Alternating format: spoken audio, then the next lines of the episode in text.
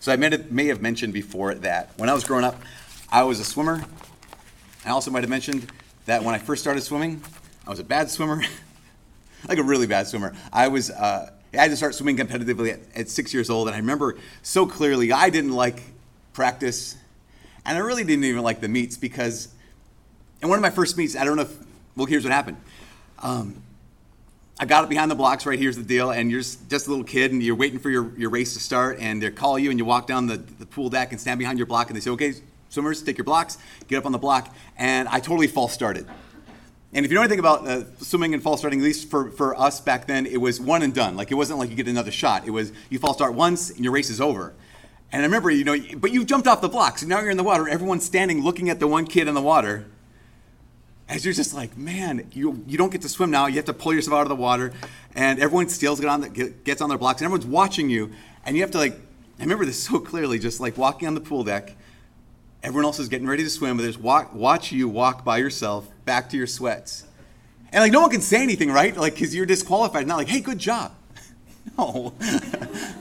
I'd be like, hey, you tried. Like, no, I just jumped too soon. Like, and it's one of those things like you didn't you didn't even get a shot, right?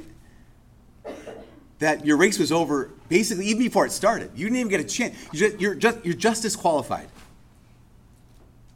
Your race is over even before you had a chance to try.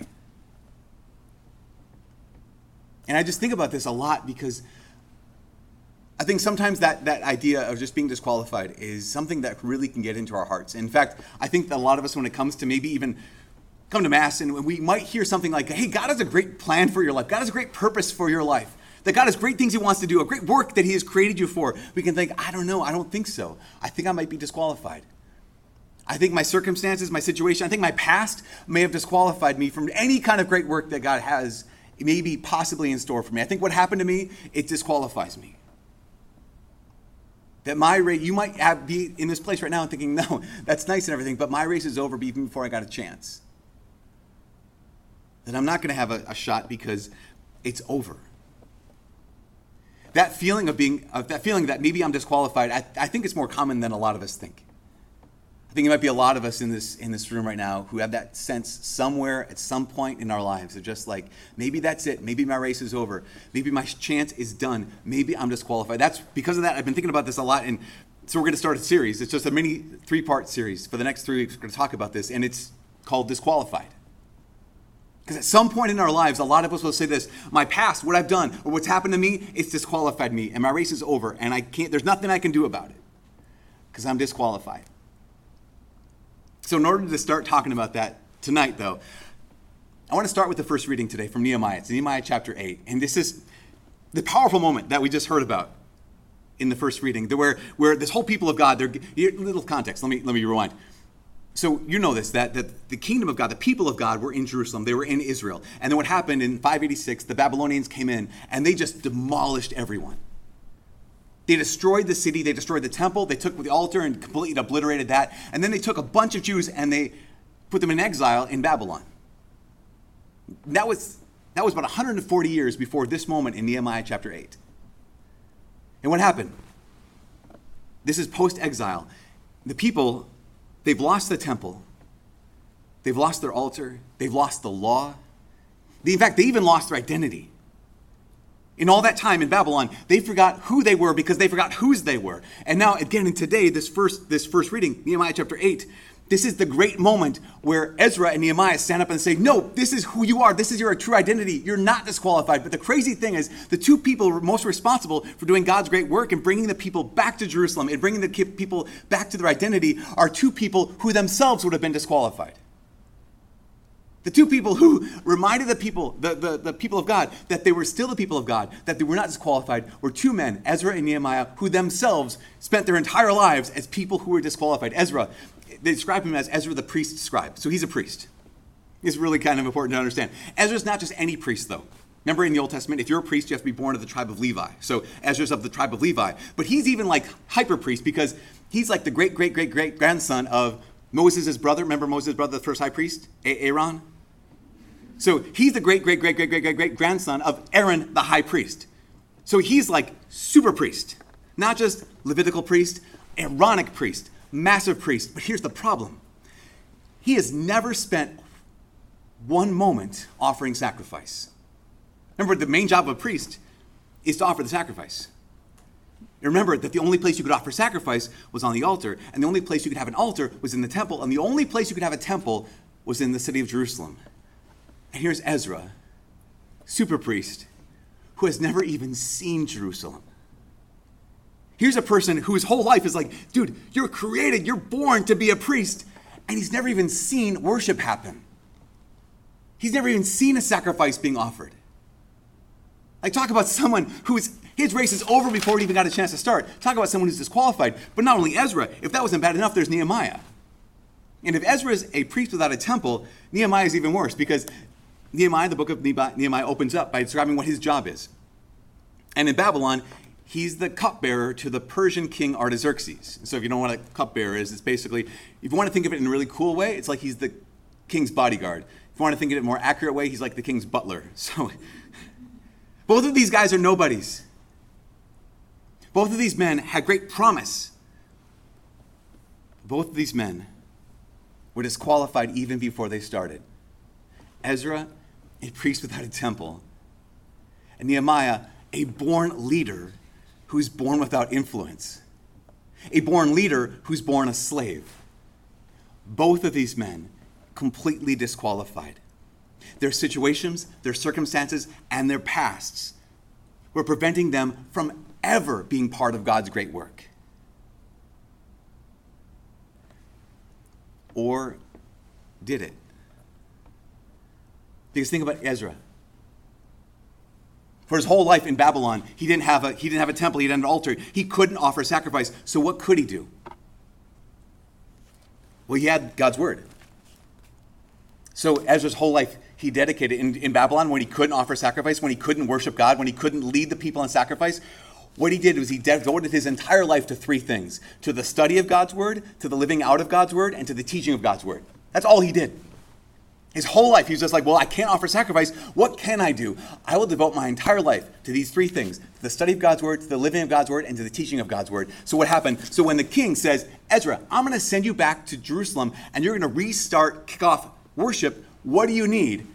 Ezra is ready to go. He knows exactly what he needs. Why? Because he's been studying God's word his whole life. And then, even better than this, when the moment comes, this day, Nehemiah chapter 8 comes along. And 42,000 Jews show up, eager to say, okay, who are we? Whose are we again? Ezra, who spent his entire life studying God's word, living God's word, and teaching God's word to small groups of people. He can stand up in front of 42,000 people and he can teach them from the Bible for seven days straight in a way that's so powerful that cuts them to the heart and reminds them of who they really are and reminds them of whose they really are. See, Ezra's past did not prevent him from being part of God's great work. Ezra's past prepared him for being part of God's great work. Same thing is true with, with Nehemiah. Nehemiah, at the beginning of Nehemiah, chapter 1, starts out Nehemiah knew that Ezra had already gone to Jerusalem about 12 years before this. And so he asks, how is it that Jerusalem? Is it amazing now? Is it is God's kingdom? Is his, is his city back and established? And they say, actually, no. This, Ezra is there trying to pray, but the city's in ruins. No one lives there anymore. People are scattered all over. There's no wall. There's no safety. There's no security inside the city of Jerusalem. It's demolished. And Nehemiah describes that his heart was broken and he just fasted and he prayed, God, let me do something. So he goes on to say that he went into the king's presence and he was all, you know, grief stricken still. And so he, he notes, he says, the king had never seen me grief stricken before because he was a good butler and he didn't bring his baggage into, you know, his work. And the king says, What's wrong? And Nehemiah tells him. Now, here's an important thing Nehemiah has spent his entire life as a slave, right? But he spent his entire life in the presence of King Artaxerxes who's a really, really good ruler. Not like Christian good, like not he was a nice guy. He was really good at this job. He was an excellent strategist. He was an incredible leader. He was an incredible person who like knew how to get things done. And what did Nehemiah do? He spent his entire adolescence and adult life in the presence of this man who knew how to get things done, who knew how to rule, who knew how to build, who knew how to strategize. So much so that when he says to Artaxerxes, Here's why my heart's broken because my city, the city of God, my, the city of my homeland, of my people, it's in ruins and I want to rebuild it. And Artaxerxes says, Well, if you were sent back home, what would you need? Nehemiah, who's been prepared for this moment for his entire life, it says, Well, King, you know, since you asked, I'd like to direct you to this little PowerPoint that I whipped up, and um, indicating how much time I need, how many resources I need from you, and how many resources I need from the other governors that you lead. So if you don't mind, can you hand me? And Artaxerxes says, Absolutely. Why? Because Nehemiah, his past did not prevent him from being part of God's great work everything in his past was preparing him for being part of God's great work. You know, and when he got back to Jerusalem, I wish, I wish I could go into all the details. Because when, when Nehemiah got back to Israel, got back to Jerusalem to rebuild the city, he faced so much opposition. He faced so many people who were trying to kill him as he was building the walls of the city of Jerusalem to protect these people and give them a place where they could safely listen to the word of God. But his past didn't prevent him. His past prepared him. And all of that led to this moment in Nehemiah chapter 8 when they could stand up in the city of God without fear because in Nehemiah, they made the city secure. Where they could stand up and hear the word of God because Ezra had dedicated his whole life to study of the word of God and teaching the word of God. That they could live as the people of God because God had prepared both these different men in different ways for one single great work. Their past didn't prevent them, their past prepared them. Here's another thing that's really important. Because sometimes we can fall into the trap of thinking that our past is preventing us from being part of God's great work. We can also sometimes think that our differences disqualify us. Because I, I, I, gotta tell you, one thing that really annoys me, it's like a burr in my saddle, it's a little thorn in my side, it kind of chaps my hide, is um, not only when people disqualify themselves as like, oh no, I've done something wrong, or other people have done something wrong, so now I can't do God's great work one thing that really, really irritates me is someone, when someone disqualifies themselves by saying, like, well, no, I couldn't possibly do this. Why? Because I'm not like so and so. You look around the room and say, they, look, they seem so holy, they seem so smart, they seem so wise, they seem so much better than me, and God could not possibly use me because I'm not like them. And we can sometimes fall into the trap, the lie, that our differences disqualify us. That evil, like the, the, the, the poison of comparison. I'm disqualified because I'm different. God couldn't use me because I'm not like so and so. We can do this in so many different ways. Um, like even in funny ways, there was a guy who became Catholic last year, and one of my favorite sayings that he has is he's like on fire Catholic now.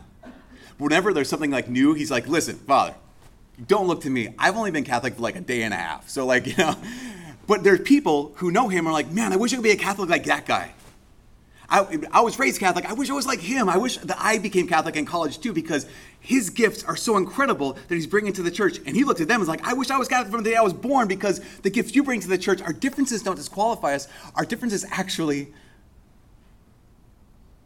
are our strength. Like, think if Nehemiah was jealous of Ezra. Like Nehemiah saying, oh, man, I wish you knew the Bible like Ezra. Nehemiah, you're not supposed to. Or if Ezra was jealous of Nehemiah to say, I wish I could build things. I wish I could lead people like Nehemiah could. Their differences didn't disqualify them, even in their piety. And here's an interesting little note in the, in the scriptures. Even in their piety, and this is important because sometimes we can think like, well, they seem so holy, they just trust God completely, where I need a little backup. When Ezra got sent back to Jerusalem, he was given a ton of stuff, like a gajillion dollars worth of whatever. And so, in order to prepare himself for the journey, he says this He said, I fasted and I prayed, and I knew it was going to be a dangerous journey, but he says this, but I was too ashamed to ask the king for an armed guard because that would seem like I wasn't trusting in the Lord fully. So he didn't. Just fasted and prayed, off we go. When Nehemiah, uh, it's time for the king says, You can go back to Jerusalem. When Nehemiah does, he says, I fasted and I prayed. And then I asked the king for an armed guard and for letters to help us get through the most difficult parts of the journey because I trust in God. I'm also really smart. And both of those guys had different pieties. They were not the same. But God used their differences for his single great work. You know, it's so interesting. We can sometimes think that our different gifts, our different histories, our different dispositions, they disqualify us. But what does St. Paul say in the second reading today? He says we're, we're a bunch of different parts, many parts. And the hand can't say to the foot, I don't need you. And the eye can't say to the ear, I don't need you. That also means that the eye can't say to the ear, You guys don't need me. And the foot can't say to the hand, like, I'm disqualified because I'm not a hand. that this difference actually becomes potentially powerful. Let me say that like that. Our differences are potentially powerful. Some people say things like, I think, I think they're relatively silly things like, our diversity is our strength. I think that's partially true.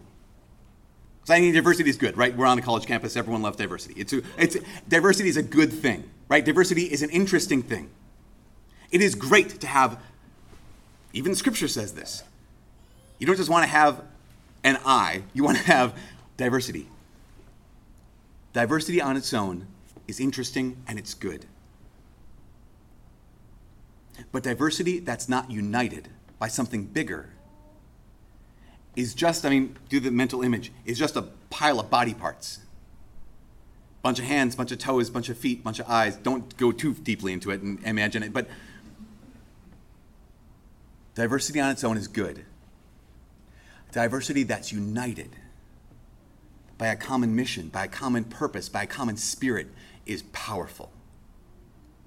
Again, diversity, difference is good, but differences, diversity that's united by something even bigger, by a common spirit, that actually has the power to change the world. That your differences and my differences don't disqualify us, but those differences united can do something that none of us could do on our own. That your past doesn't prevent you and your differences don't disqualify you. Because God at this moment is preparing you for a great work. You know, he did it back then, he's still doing it now. This is the last thing. I just want to share a story. Um, I shared it years ago, but it's just it's one that just came up in my heart this last couple days. And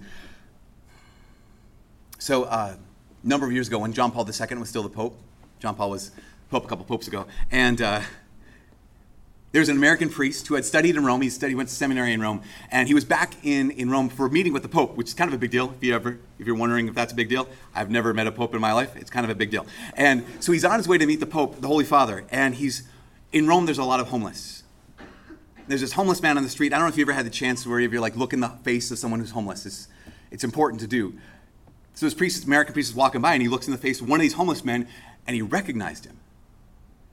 He's like, well, I think I know that guy. And he looked again, and he, he, he knew him. It was, it was a man he had gone to seminary with. In fact, it was a man he had been ordained with.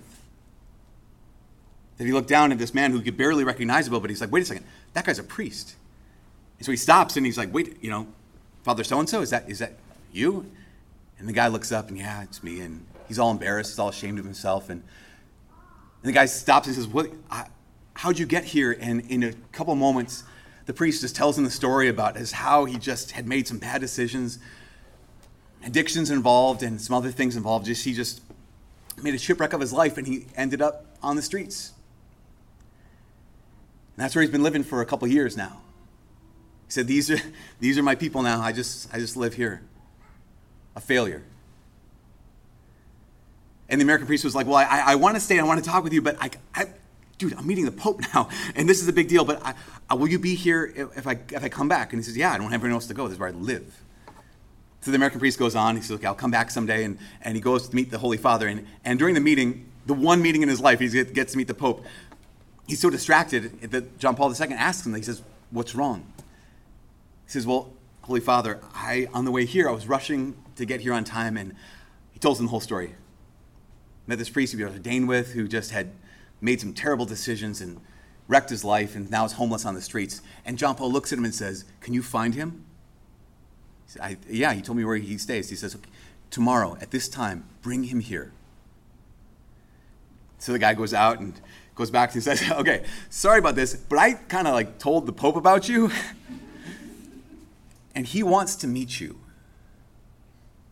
You can imagine what he was thinking, just like, man, I've been beating myself up my whole life since, since everything went down the crapper. Like I've been like pouring it on myself. No, I don't need the Pope to like beat me up too. Said, I don't think he wants to do that. Okay, fine. So the next day, the American priest comes by and picks up the homeless priest and they, and they walk to the Vatican. As they go into the Pope's office, uh, the Pope says, Father, can you excuse this homeless priest and me? And they're in there for like an hour. Pretty soon the door opens up and the man walks out. in this kind of this daze, and they don't say anything until they get to the street. And finally, the American priest is like, "What happened in there?" And he said, "I just, I told the Pope my story, and he said, okay, I'm going to hear your confession now." He "So I knelt down." And I just, I spilled everything. I told him everything. I confessed everything. I'm so sorry to God for this. And the Pope gave me absolution. And as I stood up, he got out of his chair and he knelt down. And he said, Okay, now you're going to hear my confession. The Pope went to confession to me. And it was the most powerful, beautiful, humble confession I've ever heard in my life. I gave him absolution. I gave the Pope absolution. And he stood up and he looked at me and he said, Okay, now, you are a priest and you're homeless. But your past has not disqualified you. I'm sending you back to the streets of Rome. I'm sending you back to the people who are homeless that you've been living with for the last couple years, and you're going to be their priest. From now on, you're going to be Jesus to them. And that's what he's been doing for these last 20 years. See, our past doesn't need to prevent us from being part of God's great work. His past prepared him for being part of great, God's great work. And our differences don't need to disqualify us from being part of God's great work. Right now, at this moment, God is using this moment and your life right now to prepare you for some kind of great work. And you are not disqualified. You are being prepared.